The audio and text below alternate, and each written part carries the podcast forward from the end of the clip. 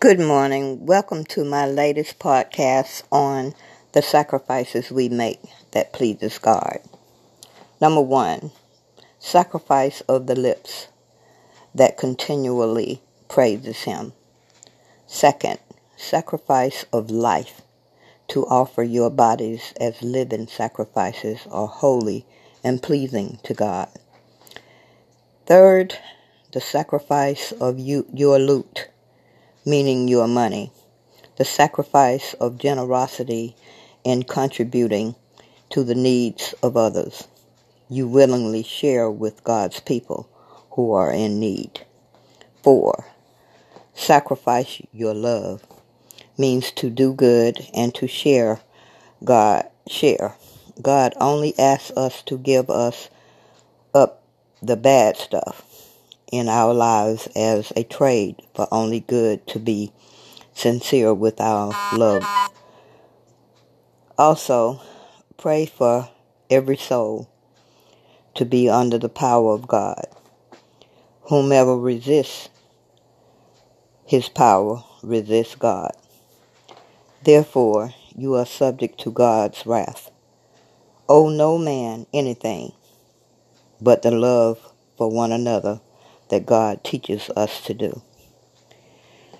And on this part of the segment of the podcast, I would like to include these words for all the parents out there that have children that are still school age.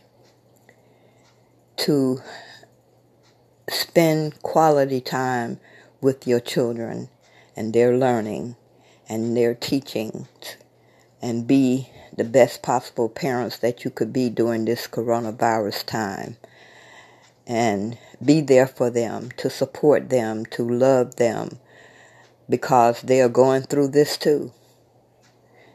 We're all in this together, but our children need us to make good, sound decisions for us, for them right now.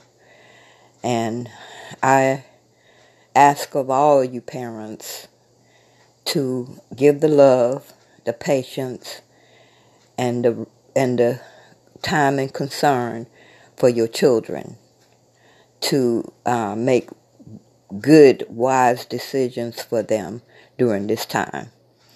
Uh, school, being in class, may not be where they need to be, and my opinion, no, they do not need to be in a classroom during this pandemic until this all subsides. Um, thank you for listening. Thank you for loving. Thank you for being the best possible person that you can be for Him. For Him. Continue to love your children and be the best parents for them.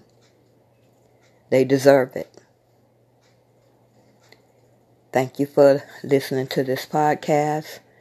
And until the next time, I say be well to all of you, and see you at the ne- in the next podcast.